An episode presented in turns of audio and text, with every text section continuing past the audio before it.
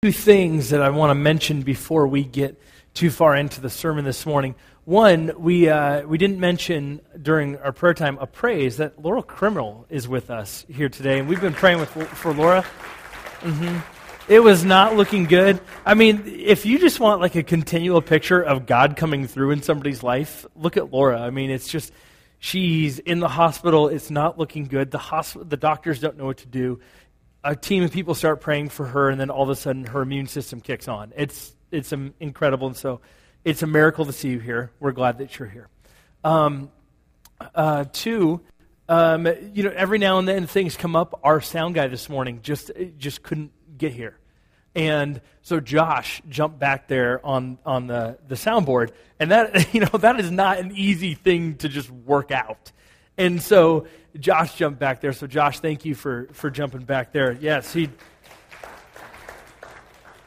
Uh, just, it just, you need to know it. And uh, he, he did good. Um, also, like Pastor Earl said, these Easter cards, uh, we have mailed some of them out to those of you who we have addresses for. Now, I wanted to say something about this. There's various things. We get hit up all the time as a church. We get phone calls. Oh, you know, buy our direct marketing campaign, buy this, buy that, buy our marketing campaign. And while that's good and a good thing to do, you know, mail these out within all houses of a few mile radius, we really think that it's important for to make human contact. And so we put a couple of these in your bulletin today, and I just wanted to challenge you to give two or three of them away. And maybe maybe you're the kind of person who just goes outside of like Walmart or Vons or something and just like hands them out awesome. You know, there's more. You could take a little stack in the back. But I just I wanted to challenge us to really think about our neighbors. Um, one of my neighbors, I leave every single Sunday morning, and he's watering his lawn. And I've wondered this morning as I left, I wonder if he ever thought, why doesn't he invite me to his church? And I thought, I got to give him an Easter card. And I just, just kind of out of the blue, I was driving away with this thought. And so I thought, you know, we could do that too. Maybe your neighbors are watching you drive away you know, maybe thinking, I wonder where they're going. Are they going to invite me to go along with them? And so I just want to challenge you to go ahead and do that this morning. God is doing some amazing things at this church. We've heard some powerful testimonies. We're going to have five baptisms on Easter Sunday morning at our 10:30 hour. And I just want to tell you, maybe you've been holding off on baptism and that's something you want to do. Check off on the little tear off if you want to be baptized. Um, I'll meet with you at some point this week uh, you like to do a little class for that. And, um, and don't put it off. You know, getting baptized is one of those moments in your life that's very important, that is standing up for Christ.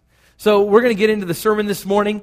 Um, those are my uh, quick, brief announcements before, uh, before we dive into this, and there's a lot to dive into. Oh, yeah, one more Bibles. If you need a Bible, um, there, just raise your hand. We'll have ushers bring them to you. We're going to be in Leviticus 16 today. So, what I would say uh, is open your Bibles to Leviticus 16, 16 stick your thumb in there, and uh, we're going to get to that in a moment. But first, I wanted to recap a little bit. If you're just joining us in this series, this is the last Sunday of a series called Blood Covenant. And we've been looking through the blood covenant of the Bible. Remember, we talked about mathematics was the, is the primary universal language, right? the whole world, the whole universe speaks mathematics. Well, the world speaks before, you know, our recent history, the world really did speak in blood covenants. They understood that blood equals life. And so there was things that they did, like um, in Syria, they would, they would cut their wrists or their palms, and they would enter into an enduring partnership for life, a friendship, and they would let their lifeblood flow into the other person. Kind of disgusting, I know. But the reason why they did that was to show that this person is now closer than a brother or a sister. They have my very blood. I am obligated to protect them. They are obligated to protect me. I am, then there's terms of these covenants. And one of the terms of the covenants in, in uh, biblically is the Ten Commandments. God showed up as they're leaving Israel and he gave them the law the Ten Commandments, the terms of the covenant. These are the terms by which people are to live by and, and be guided by in the Bible. And so we've got this understanding of there's a blood covenant between people all throughout history. And if you go back to three weeks ago, when the very first sermon we preached in this series, you'll see I, I, went through a whole cultural anthropology of how this happened. So go back and listen to those sermons and podcast them if, you, if you'd like. Um, but essentially, up until about 100 years ago, these blood covenants were just as common as drinking a, a cup of water. I mean, anybody and everybody was doing this all over the world. So, God did this with humanity. Remember, Abraham had this covenant, and two, there's a sacrificial system. So, at first, Abraham made the first blood covenant with God. Second, there's a sacrificial system. Remember, you read through the Old Testament and you're like, what in the world are they killing all these animals for? I mean, PETA would have a fit, right? They're like killing all these doves and goats and bulls, and, and what does this all mean? And so today we're going to look a little bit about what this all means because God made allotments for people to break the covenant. He knew that He was perfect and humanity was flawed. And there's things in our lives that we just do that we break God's laws, we break His covenant, His commandment. And so He invented this system called the sacrificial system.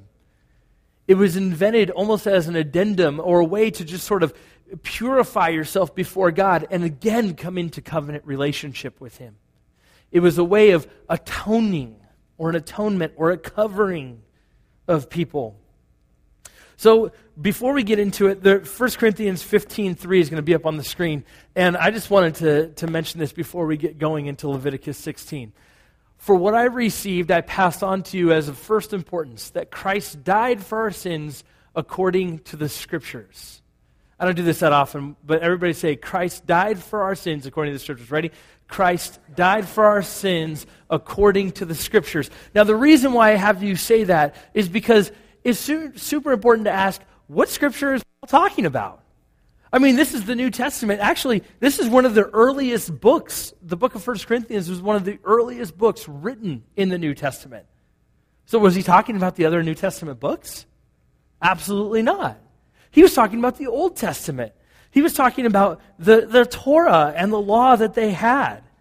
And so when he says that Christ died for our sins according to the scriptures, he's literally pointing back because guys like Paul, he's a Pharisee educated by other Pharisees. I mean, this guy is a Jewish guy. He's got these scriptures, the Old Testament stuff, flowing through his veins. He knows them better than anybody else. And so in 1 Corinthians 15, in his letter to the church in Corinth, he simply says, Christ died according to the scriptures. Now, I want to just say this real quick. There are a couple ways to look at scripture, there's a couple ways to preach it as well. Um, one, as I believe that you can look at any piece of, Scripture in the Bible and find some kind of benefit out of it. That's one way of doing it. Two, one of the ways that I prefer is to look at the layers of interconnectedness of all Scripture.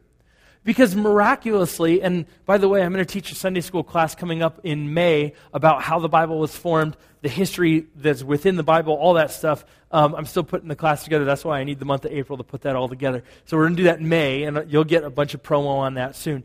But it's amazing when you look at how the books of the Bible were formed, various distance apart in time and in history, and how amazingly interconnected that is. It's incredible how interconnected that is. It's, it's simply that only God could have made it so interconnected. So that's the way I like to look at it as this layers in, interconnected book to look at. So before we get to Leviticus 16, just a little bit of info. What we're talking about today in Leviticus 16 is the Jewish Day of Atonement, a festival for the coming Messiah. It looked back at the sin of the people and God's covenant with humans, but it also looked forward to the coming Messiah. This festival did two things. Jews still celebrate this today. You've heard of Rosh Hashanah and Yom Kippur, the 10 days. That's what this is. It's, it's a festival that looks at um, where, where all the people are redeemed. Rosh Hashanah and Yom Kippur is uh, called the days of awe. This is 10 days of introspection where you look inward at what you've done. There are 10 days that, that lead up to Yom Kippur, which is known as the Sabbath among Sabbaths. This is one of the holiest days of the year because all the sins of the community were forgiven. And what is sin? Again, breaking the law, breaking the covenant terms, the terms of the relationship with God and his people. See, a covenant relationship shares identity. When you have a covenant with someone, it's always intended to take, to take on their identity. So, our covenant relationship with God, it is intended we take on the image of God that He built within us, His thumbprint in creation, that we take on that identity. And miraculously, God took on human flesh in Jesus. So it's a shared way there. So, as you can imagine, this day is pretty important, Yom Kippur. They don't want to screw this day up. In fact, we're, we're going to look at in the scriptures how the allotments that they make to not screw this day up. And so, like I said, Leviticus 16, we're going to start with verses uh, 3 and 5, or 3 through 5.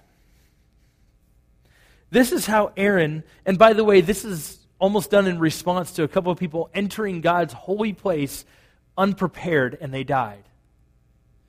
This is how Aaron is to enter the most holy place.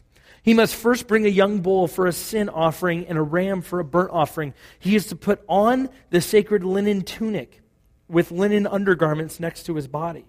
He is to tie the linen sash around him and put on the linen turban. These are the sacred garments. He must bathe himself with water before he puts them on. From the Israelite community, he is to take two male goats for a sin offering and one ram for a burnt offering. Holy cow, this guy is going through animals, okay?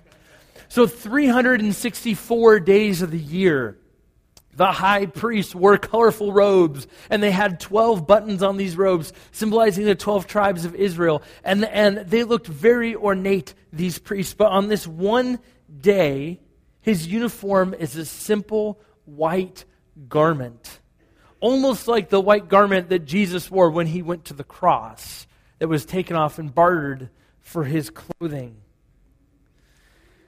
And this is how the high priest are to enter the sanctuary to communicate God's holiness, his perfection.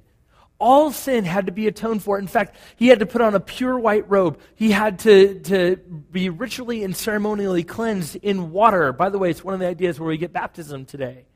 He had to be ceremonially cleansed. In fact, we know from Jewish tradition that they had backup high priests. In case the priest got uh, sick, in case he had the sniffles, in case he cut himself and bled somewhere. They had backup garments and they had backup priests. This is the day of the year you do not want to mess up because this is the day of the year where the entire community is completely forgiven. And so they had all these backup scenarios and situations and things that they allotted for. And so they enter the sanctuary, the whole area where they have this communion with God, they enter this by blood remembering that these are people who broke God's covenant and now need to restore relationship. And blood was originally shed in the first com- um, covenant, and so they need to shed blood by proxy or by substitution. And so these animals are there to atone for their sins. Because breaching of any covenant in any part of life around the world demanded death. That was it. Around the world, if you if your covenant partner betrayed you, you had the right to kill them. And so this was an understanding that God loved his people so much that he allowed for them to atone for their sin, and he did not just kill them. And so the high priest first had to sacrifice for his sins. He had to wear white, he had to bathe, um, he had backup people, all this stuff. And then there's these two goats. One goat, it says, um, is to take away the sins of Israel, one is to slaughter to, to cleanse the tent of meeting. The idea is that the tent of meeting, even if you think about this church as like the tent of meeting, that is polluted by the sins of the people that come in there, right? And so that's the idea, is that the, the tent was polluted, and so they had to unpollute the tent. So let's keep going. All this might seem foreign, but I'm going to try and break this down to an easy way of understanding it. Uh, Leviticus 16, verse 6. Aaron is to offer the bull for his own sin, offering to make atonement for himself and his household. Then he is to take the two goats and present them before the Lord at the entrance to the tent of meeting. He is to cast lots for the two goats, one for the Lord and the other for the scapegoat. Aaron shall bring the whole um, the goat whose lot falls to the Lord and sacrifice it for a sin offering. But the goat chosen by Lot as the scapegoat shall be presented alive before the Lord to be used for making atonement by sending it into the wilderness as a scapegoat. Aaron shall bring the bull for his own sin offering to make atonement for himself and his household, and he is to slaughter the bull for his own sin offering. So remember, Aaron, the high priest, has to cleanse um, his own sin before he could even go before a holy God. And so that's what the bull is for. And then there's these two goats. Let's pick this up again in verse 15. Verse 15 and 16. So skip down with me. He shall then slaughter the goat for the sin offering for the people, and take its blood behind the curtain, and do with it as he did the bull's blood. He shall sprinkle it on the atonement cover in front of it. In this way, he will make atonement for the holy place because of the uncleanliness, the rebellion of Israelites, whether um, whatever their sin had been. He is to do the same for the tent of meeting, which is among them in the midst of their uncleanliness. Now, I could go on, but what I want to communicate to you is the intense level of procedure involved here. That it wasn't just a, a flippant day, that they took this day seriously, and that they had to do these things to exact precision in order for all their sins to be cleansed. And one of the things that they were very concerned about in, in Hebrew, there's four different kinds of sins. And so I want to uh, list these off. First is unintentional. Maybe um, you thought you were going about just perfectly fine. You were just living life. You thought you were living by the scriptures, and you didn't mean to sin. In fact, you didn't even realize that you sinned, but you sinned. I mean, this happens to us all, right? Somebody comes up to you and says, like, hey, when you said this, that really offended me. And you're like, wait a minute, what did I say? When? I mean, maybe this just happens to me. Is it just me that this happens to, or is it you guys too? Um, you know, when you said this, that hurt. And you're like, man, I didn't mean to do that. Or you say something flippantly, just jokingly, you, you didn't really mean anything by it, but, but you hurt somebody. Or, you know, maybe you, you um, I don't know, whatever it is, it was unintentional. You didn't mean to do it. You didn't realize you even did it. The second sin is willful disobedience. The second sin that the blood covered was willful disobedience. You knew it was wrong and you did it anyways. You knew it was wrong and you didn't anyways. I'm sure many of you have friends like this. Not you, obviously, but you have friends that are willfully disobedient to the Lord. And so obviously it's not you. But you know what I'm talking about. Willful disobedience. The third describes the condition of the heart. It's like on the inside, you're, you're just tweaked up and messed up. For example, um, some people, you, you hear this in guys' group I know pornography is wrong, yet I continue to look at it. There's just something tweaked up about your mind where you just keep doing that. Again, you guys probably have friends like this, but, um, and I know none of you are sinners, but it describes a condition of the heart. Maybe it's just a deep, burning anger, or a deep resentment, or some guilt that you have, and therefore it plays out in every other area of your life. But the third is a condition of the heart. And the fourth is this phrase that, that is just a catch all. It's like anything we left out that, that we may have missed. Um, you know, and they wanted to be very careful that they that, that God atoned for all their sins, and so there was this catch-all phrase because they didn't want to miss any. Okay, let's keep going. Leviticus, um, we're going to jump down to verse 20 and verse 22. And know that we're only reading about half of Leviticus 16 because the procedure is so intense, and I didn't want you guys falling asleep. Verse 20. When Aaron has finished making atonement for the most holy place, the tent of meeting, and the altar, he shall bring forward the live goat. He is to lay both hands over the, on the head of the goat live, uh, the live goat, and confess over it all the wickedness and rebellion of the Israelites, all their sins, and put them on the goat's head. He shall send the goat away into the wilderness and to care for someone appointed to the task. In the care of someone appointed to the task. The goat will carry on itself their sins to a remote place, and the man shall release it in the wilderness. Now keep in mind, this is something that they did over and over and over again every year in anticipation of the Messiah. So here's what happens the sins of Israel would be forgiven, but they needed to be gone. And so, what they would do is literally, probably for hours, the high priest would lay his hands on the head of the goat and confess sin. I was at a live petting zoo yesterday, and there was um, there was goats, and I thought, man, this must take forever because the goat's always moving his head, and and he, the goat wouldn't stay still. So maybe they chained it down. I don't know what they did, but he he would confess. This is the very first time in the Bible where we see transfer of sin from people to something else, transfer of sin.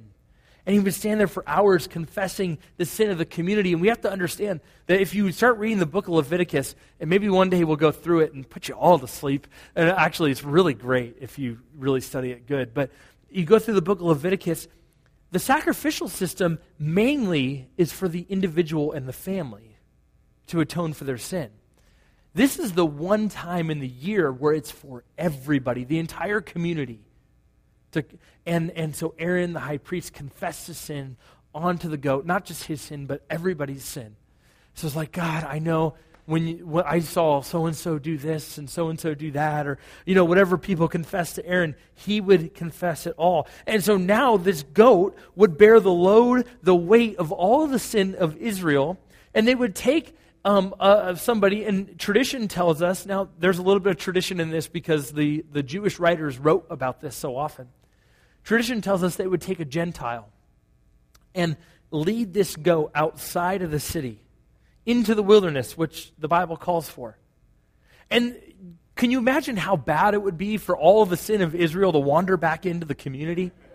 Like that would not be that would be counterproductive to what they all did. I mean, you got to think the, for hours and days they're preparing and cleansing this, and all of a sudden the goat just comes back in and ruins the whole thing. So what they would do Tradition tells us they would tie it to a tree on a hill outside of the city.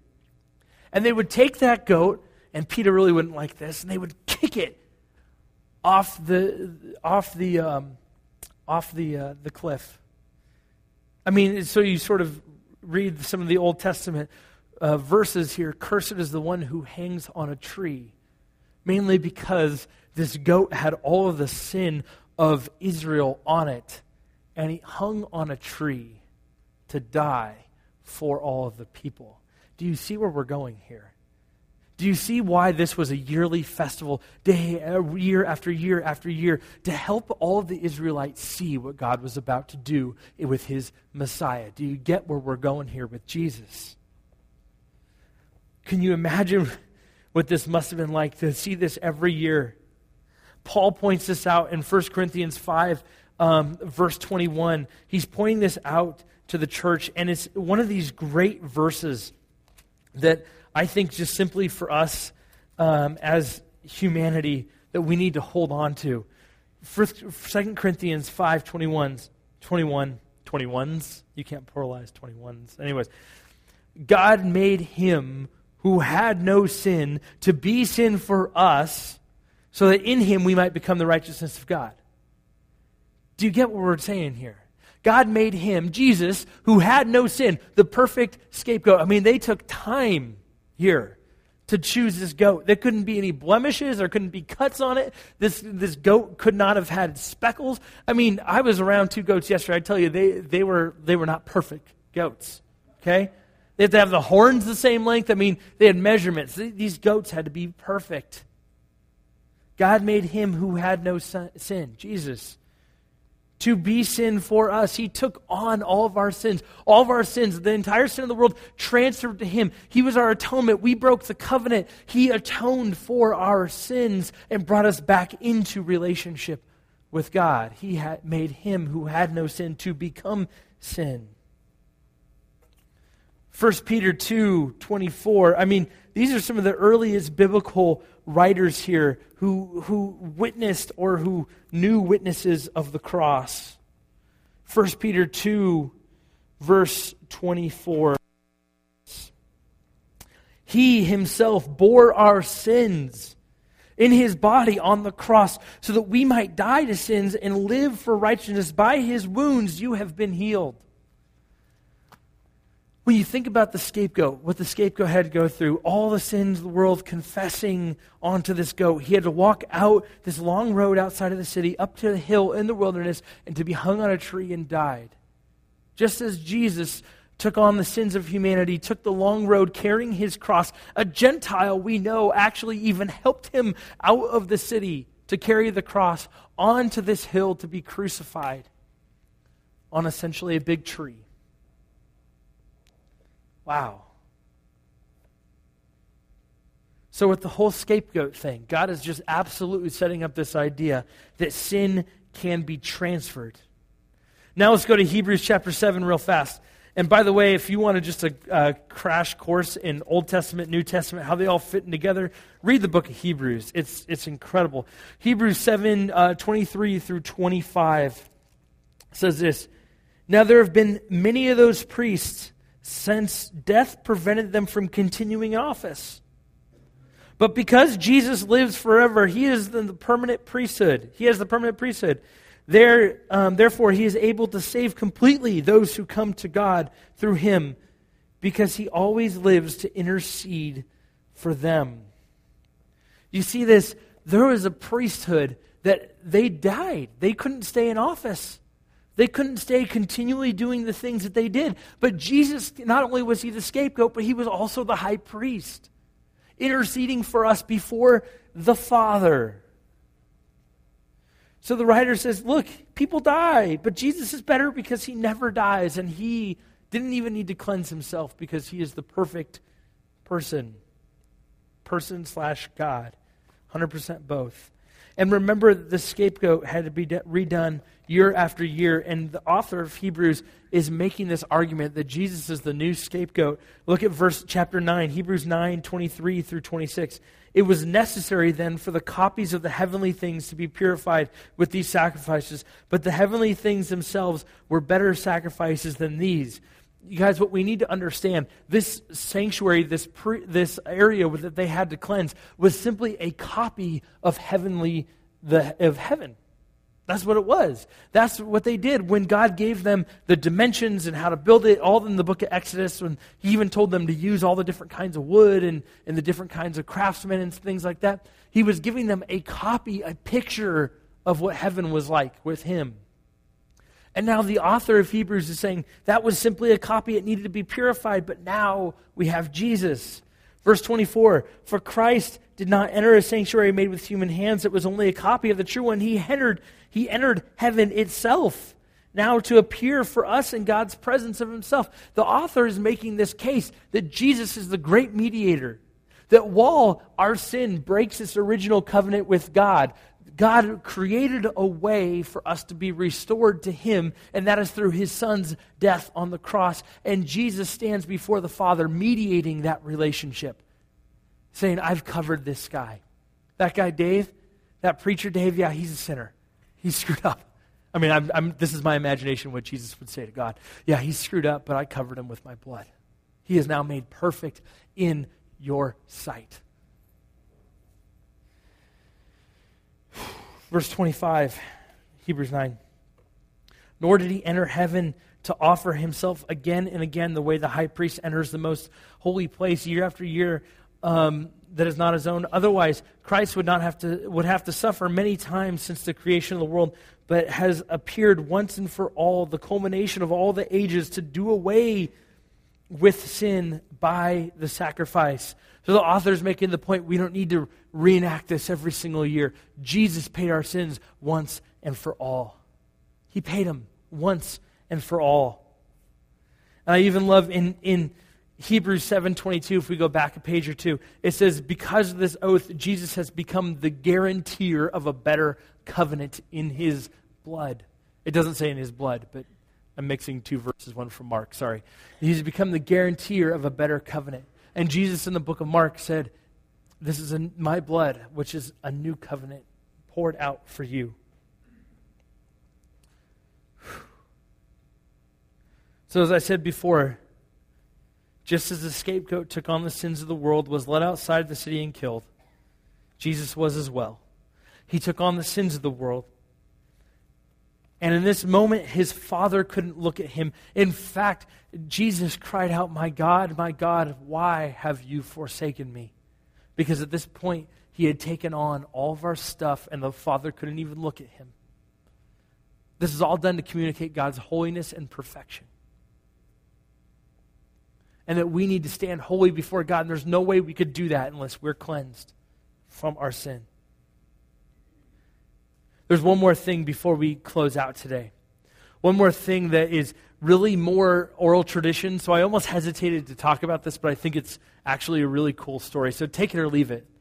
But Jewish oral tradition, and it's written down in something called the Talmud, which was a, a ruling body. Jewish oral tradition talks about the scapegoat and how a single they would take a single piece of scarlet cloth and they would cut it and one piece they would tie around the horns, and the other piece they would hang above the temple. And every year, when they took this um, scapegoat out to the city to be killed, that piece of scarlet cloth above the, te- the temple became white to symbolize that their sins were as pure as snow. But a few years after the um, destruction of the temple, uh, right around the first century, the Talmud, the Talmudic authors began to write, and they wrote this.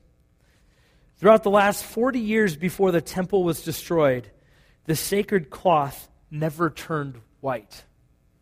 Some of you might be going, Who cares? What does that mean? Let me break this down for you. The temple was destroyed in 70 AD.